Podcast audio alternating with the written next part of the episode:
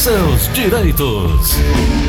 Mesmo com restrições causadas pela pandemia, pela dificuldade que estamos vivendo no mundo todo, mas no Brasil é que nós estamos aí bem atrasados em relação à vacina, muitas pessoas morrendo, muitas pessoas buscando aí uh, eh, UTI, muitas pessoas buscando atendimento. E hoje, dentro dessa semana do defensor, a décima semana da defensora e do defensor público. Nós estamos recebendo a cada dia um defensor e um tema diferente. Hoje estamos recebendo o doutor Paulo Bentes. Oi, doutor, muito bom dia, tudo bem? Bom dia, Gleudson Rosa. Bom dia, tudo bem? Prazer estar novamente aqui com você, participando do seu programa tão seleto. E tendo à disposição em nome da Defensoria Pública para os nossos ouvintes do show da manhã. Doutor, muitas pessoas estão buscando atendimento nas UPAs, nas unidades de saúde de atendimento nos bairros. E aí, quando encontram é, oportunidades, são atendidas. Algumas têm a necessidade de internamento, de busca de UTI. Só que eles não estão encontrando UTI vazias. O Estado disponibiliza uma central de monitoramento dessas UTIs. Pessoas recorrem à justiça, muitas vezes via defensoria, mas mesmo assim ficam numa espécie de fila, sem ter o acompanhamento, sem ter a oportunidade de ir à CPI requisitada e autorizada pela justiça. Como é que fica então esse paciente correndo inclusive risco de morte? Como é que a defensoria avalia isso? É, a, a, Defensoria Pública, Gleice, avalia com muita preocupação, né? É, nós sabemos que nós estamos vivendo uma fase atípica, um momento é, especial no sentido de, de, uma política de guerra. Na verdade, nós temos um inimigo invisível em que a Defensoria Pública, nesse momento, ela está sendo muito demandada, fruto exatamente é, desse, de, desse vazio, né, do não atendimento, não cumprimento aquele dever constitucional previsto tanto ao Estado, quanto à União e quanto ao próprio município. De fato, a UPA, né, Unidade de Pronto Atendimento, é a unidade no qual tem um atendimento primário. É, efetivamente, depois dessa avaliação pelo médico, é que vai ter necessidade de um atendimento secundário, que são os hospitais, os leitos especiais, ou eventualmente os leitos terciários, que seriam os UTIs. É, não havendo a disponibilidade pelo Estado de forma voluntária, já que é uma política estatal isso, é, evidentemente que se vale do processo judicial para é, é, efetivar aquele direito constitucional previsto da prestação à saúde. E nós temos ajuizado muitas ações, e como você falou, é, essa, quando nós nos valemos do Poder Judiciário e ajuizamos aquela ação, nós estamos ali impondo um macro sistema político em que o juiz determina o Estado que preste o serviço previsto dentro da lei. Não acontecendo isso, nós podemos nos valer de outros, de outros é, instrumentos, por exemplo, a multa contra o Estado, ou eventualmente também pedir que o Estado custeie os leitos privados né, a, é, pelo erário.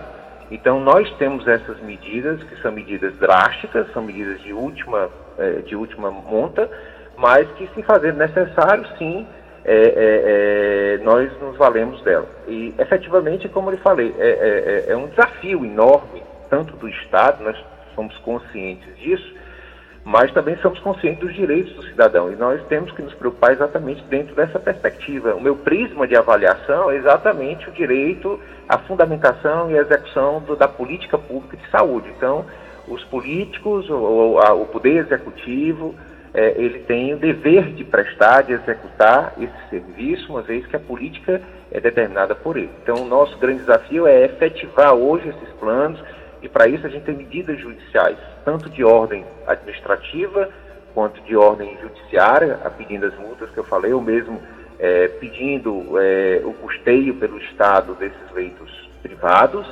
e, evidentemente, a responsabilidade, inclusive, eu, particularmente como defensor, falo por mim, eu peço a responsabilidade pessoal do secretário de saúde, né, para que ele responda por eventual ausência ou, ou não cumprimento da determinação judicial. Essa central de regulação, ela acaba deixando as pessoas ainda mais aflitas, as famílias mais aflitas. Enquanto o senhor estava é, é, falando, defendendo que de fato existe, que a lei e, e que está no papel, mas há uma distância muito grande em estar no papel, em estar a conhecimento das autoridades e está em prática. São situações bem distintas. E aí o cidadão mais comum, mais simples, não conhecendo a lei, não tendo acesso a ela muitas vezes, aflito com a doença, com o parente e tudo mais, não sabe o que fazer nem como fazer, a não ser ficar à mercê das, abre aspas, autoridades. E as filas estão aí. Gente e mais gente morrendo sem atendimento, morrendo, a, a, às vezes até, como se diz num linguajar mais simples, a míngua, porque não tem o reconhecimento inclusive de uma determinação judicial. Não é difícil. Se abrir agora o telefone e disser você tem algum parente tentando uma UTI, buscando uma UTI, você tem ordem judicial. Se eu abrir o microfone aqui, vai chover de gente para dizer que sim, porque pessoalmente eu já recebi aqui dezenas de ligações de pessoas pedindo, pelo amor de Deus, faça alguma coisa, diga alguma coisa, busque alguém que diga alguma coisa, alguma autoridade que venha a, a, a trazer a oportunidade dessas pessoas irem a uma UTI. E isso tem sido negado a todas essas pessoas. O sistema estrangulado, o sistema de saúde falido no Brasil não é de agora, porém agravado em, em relação à Covid-19. Mas o que mais me impressiona é tudo que o senhor disse que está na lei, é amparado pela lei, mas na prática isso não funciona. Isso, de certa forma, causa revolta à população que não tem acesso a esse atendimento nas UTIs. Infelizmente, nós não temos a lei na prática a favor dessas pessoas, doutor. É, Gleison, eu, eu, concordo com você em relação a essa situação, por isso que a Defensoria Pública ela é tão ativa exatamente de trazer essa voz né, e buscar a efetivação desse direito ao lado dos sistemas de comunicação, como o seu programa, que traz essa voz, esse grito preso, né, e como um, uma busca de acolhimento para que a gente possa tratar é, é, esse direito de uma forma mais efetiva. Sem dúvida nenhuma, é, essa preocupação não é da Defensoria, do Brasil como todo. Como todo. Né? A gente está preocupado com a situação do Brasil. Então, assim, é, de nós, defensores, tem a certeza que nós somos, assim, com denodo, com coragem, a gente procura realizar, efetivar isso, sabemos das dificuldades financeiras do Estado, mas, acima de tudo, sabemos que aquele que assume o papel de Estado, de, de, de governante, ele tem o dever de ofício de prestar o melhor dentro da sua política pública. E a gente tem que trabalhar tanto a prática quanto a prática, ou seja, a prática e a teoria têm que andar juntas, para que a gente possa melhorar ou pelo menos minimizar isso aí no, na questão da população. Então, assim, por parte da Defensoria Pública, a gente tem é, se esforçado bastante, nos esforçado bastante no intuito de, de realizar, de efetivar aquele direito, porque o direito só escrito não passa de palavras. O que nos cabe é trazer alma a esse direito a partir da efetivação dele. Não é um processo fácil, não é um processo fácil, mas é um processo que tem que ser buscado. O que nos cabe é, ter, é trazer essa voz, verbalizar esse grito e buscar políticas públicas, efetivação de mais leitos de UTI. O que a gente tem assistido do governo estadual é uma preocupação hoje, sim, de trazer mais leitos é, não provisórios, mas leis estabelecidos para atender a população. Nós sabemos que o grande gargalo, eu acho que a gente só vai sair disso quando nós tivermos de fato o processo de vacina, de imunização, em que para que aconteça isso, tem que existir vacinas para que a gente possa voltar ao novo normal. Né? E quanto isso, o papel nosso é exatamente, repito, é, é reverberizar, trazer essa voz, tentar efetivar e fazer a diferença para aqueles que nos procuram, né, é, enquanto órgão que, que, de efetivação do direito do cidadão. Doutor, um outro caso em relação à, à pandemia que tem virado rotina são o, o, os ônibus, o, o transporte público, né?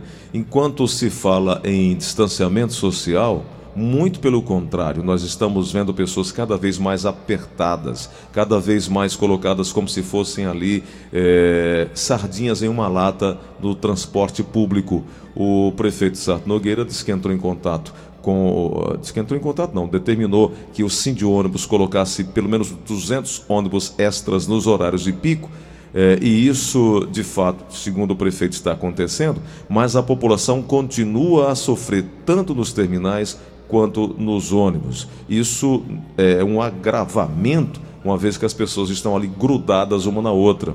O que, que pode ser feito, doutor, uma vez que há uma indicação do poder público, do executivo e não há um, um, uma sensibilização por parte dos empresários de transporte de ônibus, porque a fala do presidente Dimas Barreira é que já colocou o que tinha de colocar de ônibus extras para atender a população.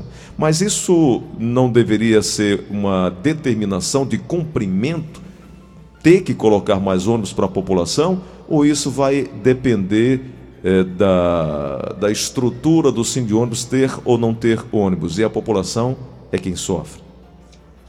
É, sem dúvida nenhuma, é, é um tema difícil e complexo, né, o que você falou.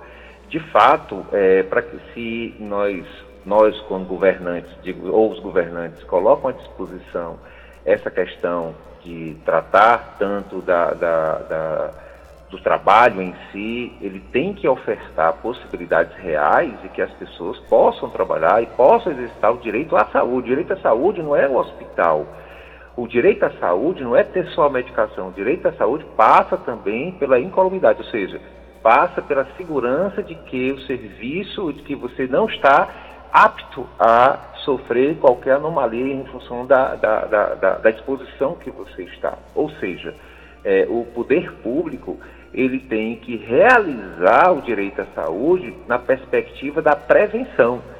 Vale dizer, se você está dizendo que a atividade comercial, empresarial tem que funcionar, é, a, deve existir sim também condições é, adequadas e aí passa pelo transporte público, lembrando que é um transporte público, é uma permissão em que o poder público pode intervir de uma forma mais efetiva, não só em relação à recomendação, né? Esse serviço ele é prestado em nome do município, que é quem tem a, a, a competência para regular isso aí. Então, não seria de todo absurdo pensar numa intervenção nessas empresas para efetivar esse direito, a exemplo que o governo do estado fez em relação a um hospital que estava fechado, ele requisitou aquele hospital para prestar saúde. Então, esse tipo de instituto é possível sim também no transporte público, tendo em vista que a matriz dele pertence ao município, a competência e essa permissão pode tratar disso. É evidentemente que poderia abrir-se mais possibilidades de outras empresas, mesmo que de forma, é, vamos dizer assim, excepcional, pudessem prestar o serviço. Por que, que não abre mais permissão? A pergunta que não quer calar, por que, que não oferta mais? Nós temos meios alternativos de transporte também. Quer dizer, isso, evidentemente, com fiscalização para minimizar essa questão do transporte, dessas aglomerações, porque, como nós falamos desde o começo, não adianta o discurso desprendido da prática. A gente precisa ter mais efetividade. Sabe, Leite, eu acho que no Brasil a gente tem muita lei boa. O problema do Brasil não são as leis, são as efetivações das leis. Perfeito. Né, que a gente já tocou isso de uma forma muito firme. E para isso a gente precisa ter um amadurecimento institucional e coragem daqueles autores do que, que estão à frente dessas instituições. Né? E pergunto, por que, que uma decisão judicial é descumprida e esse cargo ou esse encargo é do assistido ou do, ou do defensor público ou do advogado? Esse encargo deveria pertencer ao próprio Poder Judiciário. Perfeito. Porque ele, enquanto instituto de poder, enquanto, né, enquanto instrumento de poder ou instância de poder, ele também teria que estar ali para preservar suas decisões. Perfeito. Sob pena de cair é, em descrédito, como pode eventualmente estar acontecendo nas decisões que não estão sendo cumpridas. Né? Então, o grande desafio hoje é a gente fortalecer essas instituições para, para, instituições para que elas possam fazer aquilo que devem fazer. Né? No caso, seja no transporte público, através de requisições, ou seja, uma intervenção branda para que seja a operacionalização, portanto, de tudo isso transpasse não só através de uma recomendação, mas de uma segurança de, de, participação direta do município na condução desse transporte, na organização dele. Para isso nós temos instituições para o que faça. Da mesma forma, em relação aos hospitais, a exemplo do que eu falei aqui no estado. Então me parece que a questão passa pelo fortalecimento institucional, passa, passa pela coragem da gente efetivar o direito é, enquanto instância e entendendo que para isso a gente precisa, acima de tudo, se enxergar no processo. Então, o grande desafio não é só para fora, é institucional mesmo. Essa preocupação das ordens judiciais ou da, ou da ordem do Poder Executivo perpassa pelo fortalecimento dessas instituições para que tenham coragem e essa atividade na tomada de decisões e fazer o que tem que ser feito. Pelo menos eu penso particularmente dessa forma, é, enquanto é, operador do direito, para que a gente possa efetivar. Porque, como eu falei, é, está no texto da lei é muito bonito, é, é apaixonante. Mas o, o, grande desafio nosso é exatamente dar alma a isso. E a alma que nós damos a isso é exatamente da efetivação desses direitos. Muito bom. Doutor Paulo, muito obrigado pela gentileza de conversar com o ouvinte aqui da Verdinha. Lembrando que o número 129 à disposição é o telefone para agendar o atendimento aí dos, né, dos assistidos da Defensoria Pública. 129 é um dos canais e você pode inclusive agendar, porque nesse momento agora o atendimento presencial fica comprometido em virtude da pandemia. Doutor Paulo Bentes, muito obrigado pela gentileza de conversar conosco, um grande abraço. Um grande abraço, Claudio. Nós aqui agradecemos em nome da Defensoria Pública, queria mandar o meu abraço a todos os defensores e defensoras públicas por esse, esse momento da nossa Semana da Defensoria Pública e colocar o órgão sempre à disposição daqueles que mais precisam para que a gente possa realizar o direito deles da melhor forma possível. Obrigado pela oportunidade. Bom dia a todos. Bom dia.